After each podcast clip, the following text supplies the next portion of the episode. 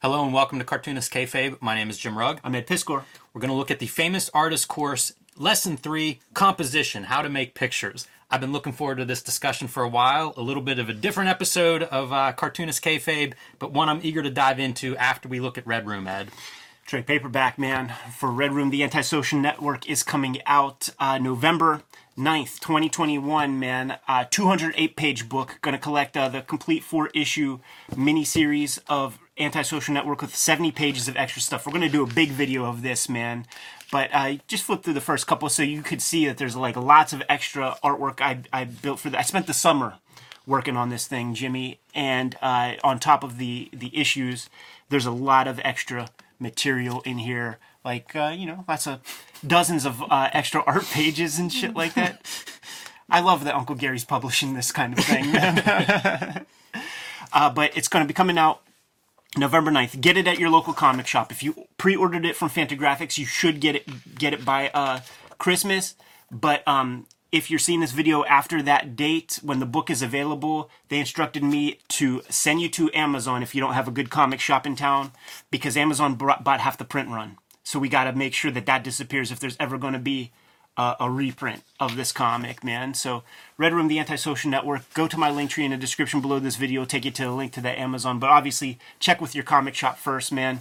Get it there if you can. Congratulations, Ed. Man, this production is great. Like, Yeah. The comics look good. This feels really good. Yeah, yeah, it turned out great. It's the best book I've made. Awesome. What do you have, Jimmy? I have the Plain Janes just in time for the uh, shopping season for the young adult reader in your life. This is my 500 page shojo manga about a group of high school artists who, bored with their uh, little town, start making public art and uh, create quite a problem in their in their local community. So, 500 pages of their adventures making art and making trouble in their small town. You can get that wherever you find books and comics, such as comic shops or online at Amazon. And you can join me on patreon.com slash jimrugg, where you can download out of print zines and minis. You can see my original art scripts and process for how I make Plain Janes, Street Angel, Octobriana, and much more at patreon.com slash jimrugg. But we are here today because I read an essay that talks about Alex Toth taking this course in the late 40s and early 50s, at least the first couple of lessons, and talking about it. And I believe that this is where a lot of his, uh, what I love about Alex Toth, you could learn a lot of that in this lesson. Jimmy, uh, I really appreciated cracking this open from my big box of uh, my big Xerox box full of uh, the these these course books, man, and the insecurity that I felt inside No. as I went page after page after page. I felt like they were scolding me because uh, you know I'm comparing the the lessons from this with the latest pages that I've you know just recently drawn and just seeing how I could make my my stuff so much stronger if I just kept this kind of stuff at the front of my thoughts, man. So this is an episode for makers. Uh, you can never know enough when it comes to um, the art of picture making, man. Like you can never you if you have the hubris of thinking that you know it all, you're fucked, man. Because there is so much in here, packed in like ten pages worth of stuff, man, that I directly was able to apply to my work and just saw visible results in an instant. these are neat documents. You know, both of the famous artist and the famous cartoonist courses because they're taught by pros. You know, Albert Dorne is one of the artists credited in this chapter. We talked about him in the past with some of his cross hatching marks and things like that. Uh, so you get like real people who are making a good living doing this, weighing in on how they do it. Um, you know, very quickly, composition, arrangement of the objects in the picture. And uh, I think there's stuff that even a writer of comics could learn from this. You know, every picture starts with an idea, and my scripts are super loose. It's just so I know what I need to get on the page. Yeah. But that's essentially it. Like I'm, I'm figuring out the objects I need in that panel or in that page, and uh, you know that's my idea. And then it becomes like, how do you put those things together? And that's what this this is all about. And I'm going to kind of jump ahead pretty quick here. I'd highlighted some stuff, but I'm trying to think of what we actually need to get into the illustrated examples here. Um, you know, I mean, that's basically the premise, right? Is figure out what you need to put on there and then figure out how best to arrange it. And right away, we have a couple of lovers in the park and different approaches of close up, long distance, medium shots, and then these notes on kind of like, what does this mean? You know, as a reader, what are you taking away from, you know, a close up maybe shows you a little more personality, uh, long shot establishing scenes, you know, like there are all these different techniques that I, I don't know. I don't know if I've ever learned this formally, so it's kind of neat to have it laid out like this. Absolutely. I, I could see myself revisiting this exact thing very regularly, like just rereading it a whole bunch, just keeping these thoughts and ideas at the front of my mind. Maybe the second that I feel the least bit stale, or uh, I've been laying out my comics like all at once, almost doing Marvel method, coming up with my bullet points, knowing what needs to be on every page, and then just going in every day designing a page. The next day, designing the next page. Do, going through repetition in that way, you there, you you run the risk of a little bit of complacency or something. You read this in between you're making, man, you're gonna f- figure stuff some stuff out. And just with these images, like you can infer your own ideas. Like this could be, you know, a bit like a a mugger point of view or something. Like there there there's so much. I'm a visual learner, you know, and the visual examples that they they give us every step of the way really aids and abets the, the the sort of points they're driving home to us. By the way, if this is your mugger point of view, the next panel, you know, revealing that, that becomes like the magic of comics, Yeah. where it's like the juxtaposition of two images. This could be a, the best day of their lives, or it could be the worst based on what shows up in the next image. It's fun, man. Like like this is like the science of comics that that is just the, the magical thing, man. Uh, I, I said it on one of our kind of like weekly shows where it, we were coming home from uh, from the first SPX I went to with you, man, and and you just said like you know you can't argue with bulletproof composition and. And I mean that's the stuff that we're we're talking about here today. It is interesting how subjective this all seems, right? Like I'm drawing a picture, you know, if, if you drew the same picture, it'd look totally different. But there are these pieces that like we all see the same thing, you know, if, if it's done clearly. Yeah. Uh, so this is pretty fun, you know, showing these elements of like a western. You have the two characters in a tree, and then arranging them in different ways. And again, like what works, what doesn't, and why. They're really clear about that kind of stuff, like talking about balances of the page, where things overlap, um, talking about tangents and lines. So one thing that's interesting here is this is hard stuff to talk about, and somehow they make it very, very clear. because of the visuals speak because it's like the very simple thing like here's a rock here's the picture I love frame this one. Yeah. you know here's a sailboat and now let's let's arrange these things man. Like it, it looks a little unclear here but like it looks like everything stays the same size but it doesn't. You, they shrink things up and it's it's it's even more clear right here. And one of the things i, th- I think one of the things that i don't always have at the front of my thoughts whenever i'm, I'm making a page is like I do think of in terms of focal point, but I don't often think in terms of picture dominance or something. Like the dominant object like in in a a a picture and that's not always the same thing like Right. like it could it, it like for instance like this this is the focal point but this is a dominant piece of the image and I don't think in those terms all the time and this uh this lesson re- has reinforced that point into my mind, man. And now, and now it's like it's in my brain when I go back and design more pages. I love the like I like all three of those compositions, you know, for for different purposes, of course, but also same with like well, woman, a doorway, a little uh, coffee table, and a lamp.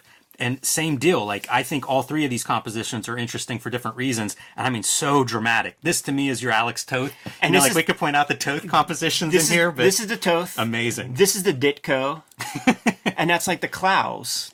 Wow, damn, dude, that's really great. Because like you could even do this. This is the dynamic. Like you know, this is Kirby. This is Chris Ware. and then you know this is some jobber, some mid carder. I hate to do it, but I was going to say Paul Galassi. It feels so cinematic, you know, like we're zooming in on this boat. Something's going to happen on this boat. uh, Austin, oh, you know what? I, I did highlight on the previous thing the pencil is the artist's thinking tool. It's just language that's in there, but I thought that's really fun. And the idea is do these quick sketches, you know, work this stuff out, figure out your elements, and then do a couple of different variations. So here we're looking at the uh, four main elements of composition. They give area, depth, line, and value. Uh, area being like a dominant element, you know, based on size, Ed, that you were talking about with that rock on the previous page. Depth, obviously, um, and this has come up a lot. Like trying to make it look like there's there's you know we've got a two D image, but try to make it look three dimensional. Um, interesting, Klaus Janson when we talked to him, that was something that he mentioned as a limitation in comics and trying to figure out how to create that feeling of depth. Um, line is uh, it could be an outline of something, you know, like literally, but it's the way they're using it is device. directional, and that's where your tangents can be a problem. Um, you know, like that really stood out to me because like you're coming in on a horizon line or something. The idea with the line is to control what we're looking at to create that point of interest. And if you've got tangents running off of your panels, it, you get into all kinds of a mess. Here's here's the thing that that should be said. We should have said it up front. And uh, like you always hear that term arts and sciences with an ampersand in the middle, man. Art is not science. So this is like a consensus agreement about about like what makes good good pictures. But you will find fault, like you will find hypocrisy in in philosophies of of this sort, and you got to pick and choose the stuff that, that you think is best. Uh, and I say that because like having that foot touch the end, like that could easily that could take you can make the argument that that takes you out of the image. Yeah, it's true. You could look at it like this. Yeah, like so so like that is a tangent. You know what I'm saying? Uh, in in terms of the composition, they try to make the argument that you know it's it's keeping you in the thing, man. But you, nothing, none of this is perfect because it is not science. So I want to say that up front, just so that it, this doesn't seem so overwhelming to to the It is makers true. out there. It is true, and it's like even uh, you know comics add one more element in that possibly the best composition isn't the best answer for your page or for the story that you're you know telling in that moment. So you know these aren't absolutes, of course, but a- they aren't bad to be uh, in your head as you're like sort of putting it, especially if you're doing layouts. You know. I, I saw you bristle when uh, Klaus Janson said he wasn't part of the Toth School, man, Yes, of, yeah, of, of picture making. Made, where- made me sad. where where uh, you know the focus is on like making beautiful pictures, but but maybe it's not the most exciting. It's exciting to an artist because you look at that like, oh yeah, man, like uh, Jack Kirby wouldn't have done that right there. That's pretty sick, man. It still looks fresh. These are some strong uh, directional devices, though, and especially like this this ledge. Oh, I mean, it's almost an arrow pointing at your guy there in, In, the middle. in, in photography, like they tell you to like look for those like hard angles that that push toward uh, toward your main focal point. I enjoy doing that a lot in comics. Mm-hmm. You know, whether it's eyeballs, building perspectives, you know, whatever you can find to sort of like really emphasize the point you want to emphasize. So, uh, picture area. This is what you were talking about again a couple pages ago on your on the size of objects that are in there.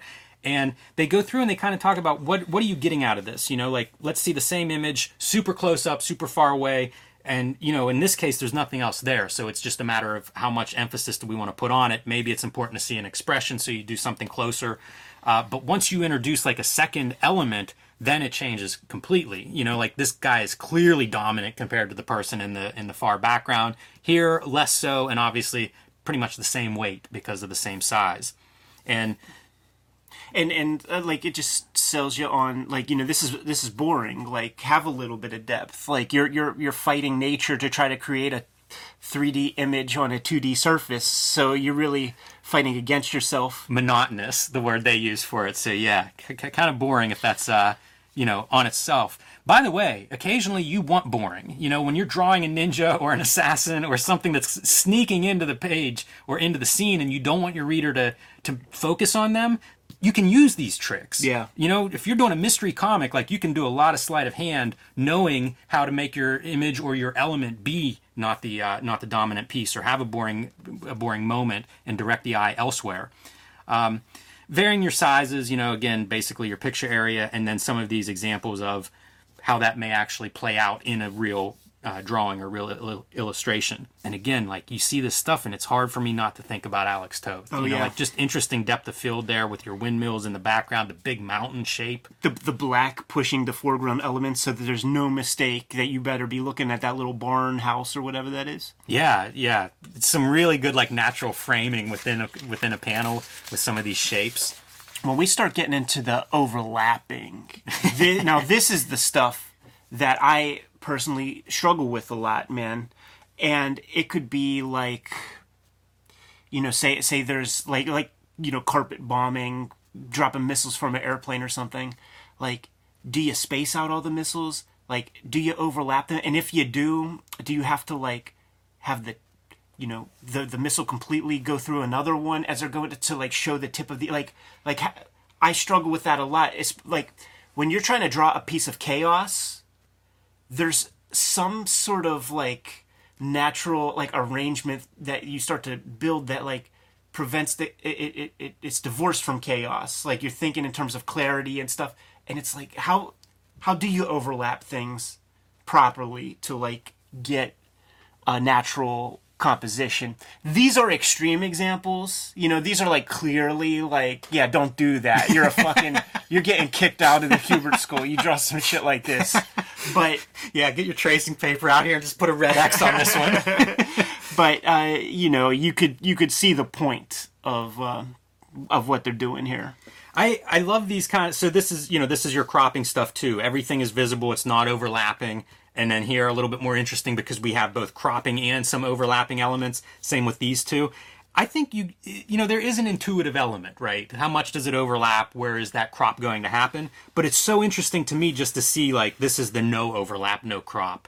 Uh, I, I've seen panels like that. I've, I've- I- seen comics that look like that. I naturally go this place, but I acknowledge that you know, in spite of like whatever's in that frame, because that's whack. You know, like that that fucks it up.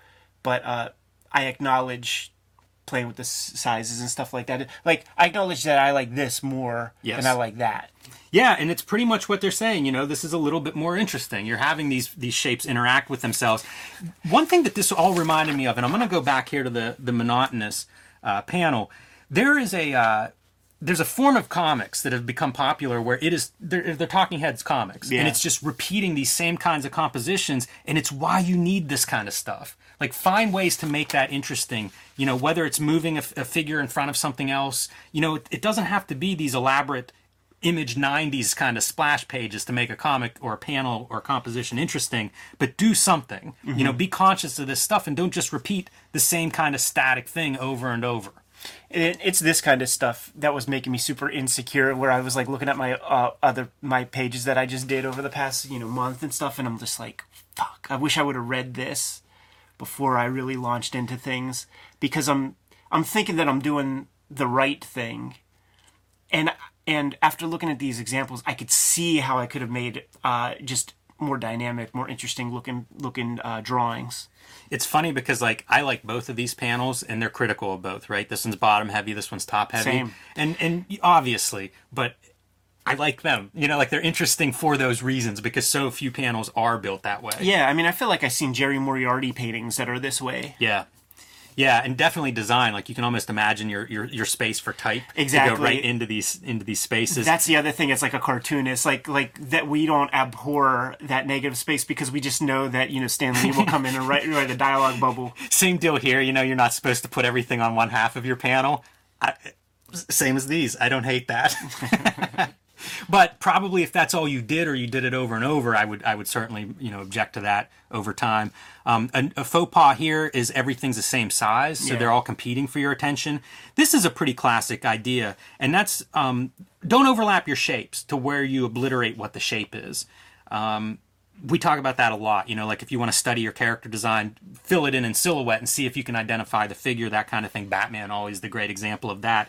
But this is kind of basic stuff in that if this were all silhouette, you would still recognize it's a guy leaning against a tree. Maybe not over here. Yeah, That's funny to me. That's a crowded panel. Nothing's overlapping, but it's all squeezed in. These little exercises, so again, you know, putting everything on one side or centering things, um, you know, be a little bit off center. And, and again, like you said, Ed, these aren't rules exactly, but if you look at popular images, you're going to find these things being done. yeah, So not rules, but but but decent practices. You know, don't just center stuff. Don't make it all symmetrical, and then you go. Wes Anderson's entire career would be canceled if I, you know, if we couldn't do symmetry. Um, but you see how boring it is to just like line them all up, no overlap. Do a little bit of overlap just to make it more interesting. Norman Rockwell going through this, uh, you know, like let's now take a real image and apply these kind of principles, which is pretty fun to do. So you see the main shapes that are making up this composition, and then pulling those out you know, if you're going to have a dog that's cropped a little bit, make sure the dog features are visible. You right. know, let's see its face, its muzzle, its tail, the things that make us identify it as a dog, make those visible. Yeah, and you see that it's going all the way through. You know, like that was an important thing for me. Like I had this like panel where there's a guy on the ground at this level, f- super foreground, just legs, feet coming towards the guy, and I could see that like there was a way for me to build his figure much bigger if I just had the courage to overlap and like have have uh, his feet kind of finish off in between the feet of one of the guys that was walking towards him. You know, so like that's what I'm saying. Like you can apply this stuff to your own comics making directly, and Rockwell's a good example because, uh, in terms of illustration, like his compositions are studied to death. Man, like he's he's considered to be a great uh, com- composer yeah, it's it's great to see this stuff too because like there's nothing extra. You know, he's not putting uh he's not he's not we talk about adding detail, you know, to cover up maybe poor drawing or whatever. There's nothing extra in his. Like you really can break them down into into a couple of components, and then it's a matter of arranging those components. Neat to see them as shapes. Yeah. You know, um, they all read. You know, like clearly that's still a dog, uh, even if you get no information except for the outline. All right, so uh, you know, moving through like each of these elements now, thinking about depth and how do you create depth in your two-dimensional picture, and uh, to what effect. So you know, in this case, it's almost like we're right up against this action because of where this first figure is placed, and you know, you can see variations here. It's further away, but if you want a tense situation, put us close to that. You know, like you would not want to be in this position with these two guys pointing guns at each other and, and having their uh, their showdown. So um, you know, dramatic effect to create that depth and figure crop both top and bottom, you know, like you really are like up against it. You see that he is on a horse, you know, like you, you could crop it so much that you, that you don't get that piece of storytelling information. So it's, it's a, it's a good blend.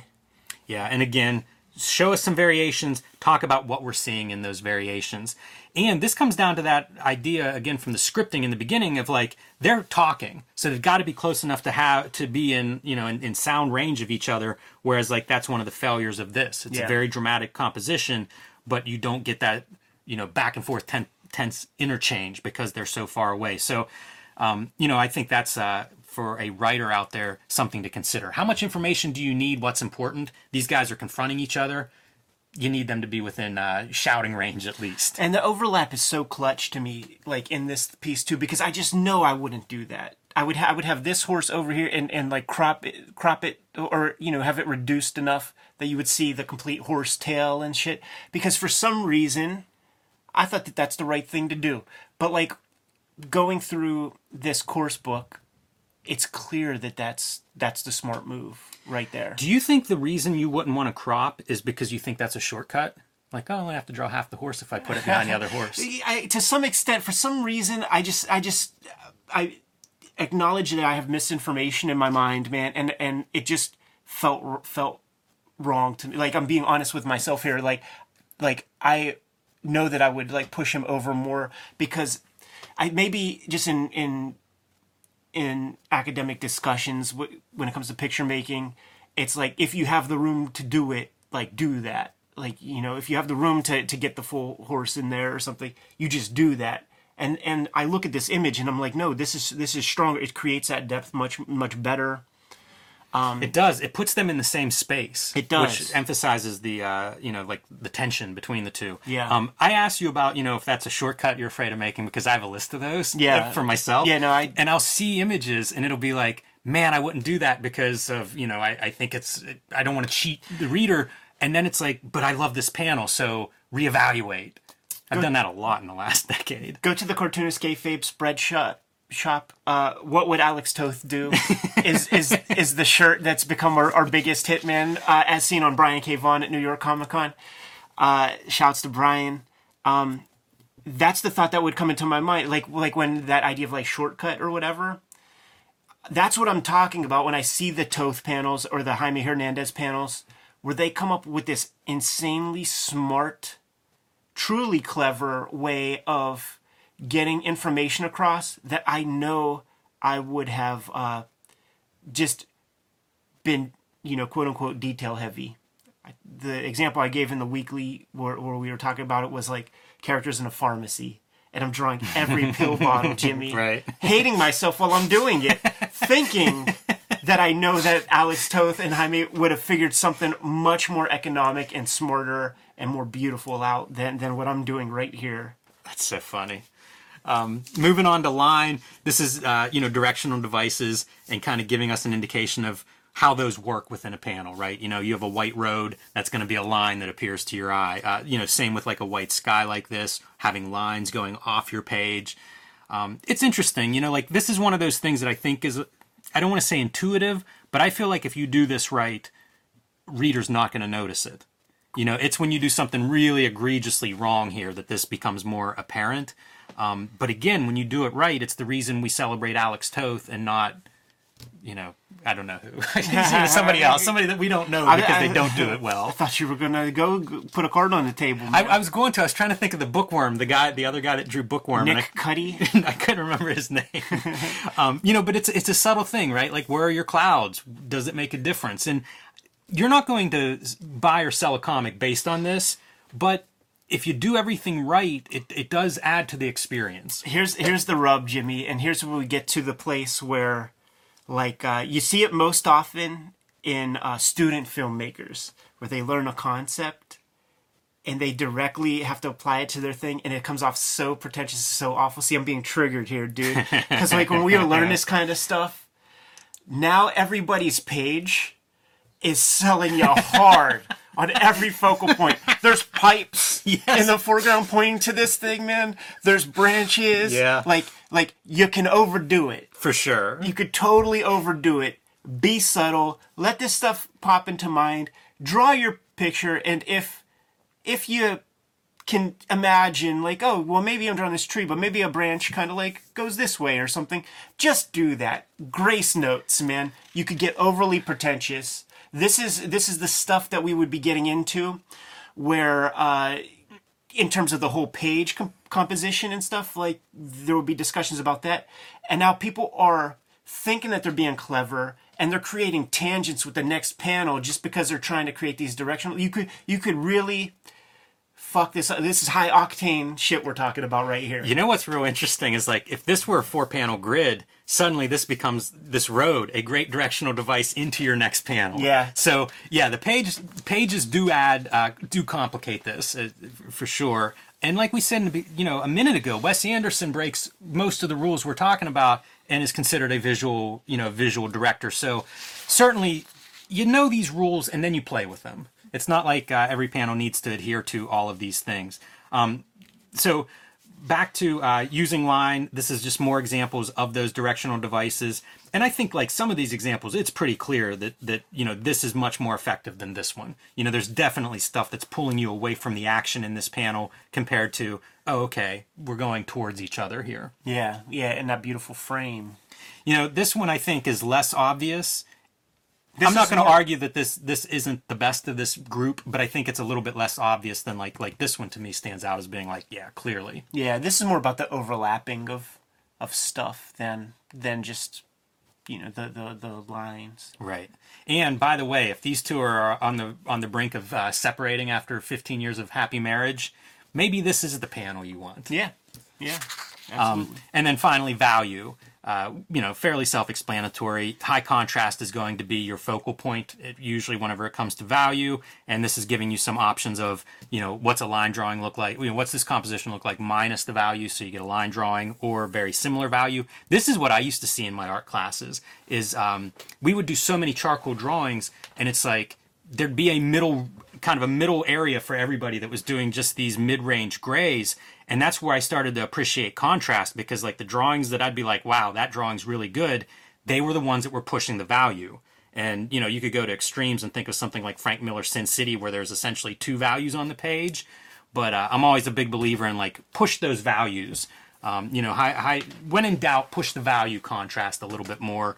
Um, again that's not always the answer, but this is something I would see a lot of people do, and When it's you- like make something pop. When Pick- you- you know, make a choice. when you see when you see the, the guys who are great, man, it's so fun. Like like the Mignolas and stuff, where it's like stacking black on white and just like Yeah. arranging these curly, beautiful shapes to just get some black behind something that he wants to stand out as white up front, and you could you could learn a lot. And and you know what many people have, man. There was like a whole whole culture of There's been a Mignola generation cats, of uh, man. yeah, at least one, maybe two generations. You know, the other place to look are like the uh, the black and white silent movies. Like those guys could compose in black and white. So I think uh, Mignola probably has learned quite a bit in terms of black and white from those movies. But you know, we can learn that those same lessons. Like you can go back and seek those movies and see what I'm talking about. But kind of uh, illustrated here in terms of uh, in terms of this course. And that's basically the wrap of this chapter. Uh, you know, a couple of more examples here, whether it's showing, you know, value, uh, motion lines, uh, making a figure pop against a relatively complex landscape there. So avoiding tangents, yeah. you know, a couple of examples of that. Um, but pretty great, 20 pages and, uh, there's your crash course in composition. Like that gives me a lot to think about. This was the second time I went through this course and I think there's a lot for me to apply to my own work. And I think about this stuff, but you know, there's, there's still, uh, there, it's, it's not obvious all the time. So so much. Uh, it was a pleasure to go through this, man. I gotta have a lot of self awareness when it comes to making your comics. Uh, you gotta be honest with yourself, man. And as I'm going through this, looking through my shit, I could promise you, I'm gonna have stronger compositions uh, as as I move forward. And I'm gonna keep this, uh, you know, by the side of the drawing table. Perhaps even have this video in my in my bookmarks. And I encourage other people to do the same because uh, you could do far worse in your drawing education than go through this uh, famous artist course. I look up these artists and then whenever you go meet Howard Chaykin at the next convention, you'll be able to, to, to speak a little language to him. I, I see us. I, I foresee a time, man, where there are cartoonist kayfabe videos where we just go through this stuff and actually like, uh, you know, participate in the assignments, man. Let's do the Landon course. Let's do the Landon course as a as a comics uh, cartoonist kayfabe community and and check in once a week or something like that. That's a pretty interesting idea. Yeah. Uh, but right now we have our own comics to make, man. Uh, Kayfabers, like, follow, subscribe to the YouTube channel, hit the bell. We'll notify you when new vids are available. What do you have out there, Jimmy? Join me on patreon.com slash jimrugg. You can download out of print zines and mini comics. You can see my original art, sketches, layouts, scripts, how I make the comics I make, like the Plain Janes, Street Angel, Octobriana, and much more at patreon.com slash jimrugg. Red Room Comics in the Wild, Murder on the Dark Web for Fun and Profit, the Red Room Antisocial Network trade paperback in stores November 9th. Go to your local comic shop, scoop it up. If you pre ordered from Fantagraphics, you should get it in time for uh, the holiday season. Uh, and if you are seeing this video after the book is already out, you don't have a good comic shop in town, you got to hit up Amazon, uh, boost those numbers there. They bought half the print run of of uh, Red Room because they know about the cartoonist kayfabe audience, man. Uh, so they know that we have a big presence online. Uh, if you want to read the comics ahead of time, uh, go to my Patreon, patreon.com slash edpiskor. These links are in my link tree in the description below this video. You can subscribe to the Cartoonist Kayfabe e-newsletter at the links below this video. You can also find Cartoonist Kayfabe t-shirts and merchandise like the What Would Alex Toth Do t-shirt that we mentioned earlier this episode. Given those marching orders, Jimmy, we're going to be on our way. Make more comics.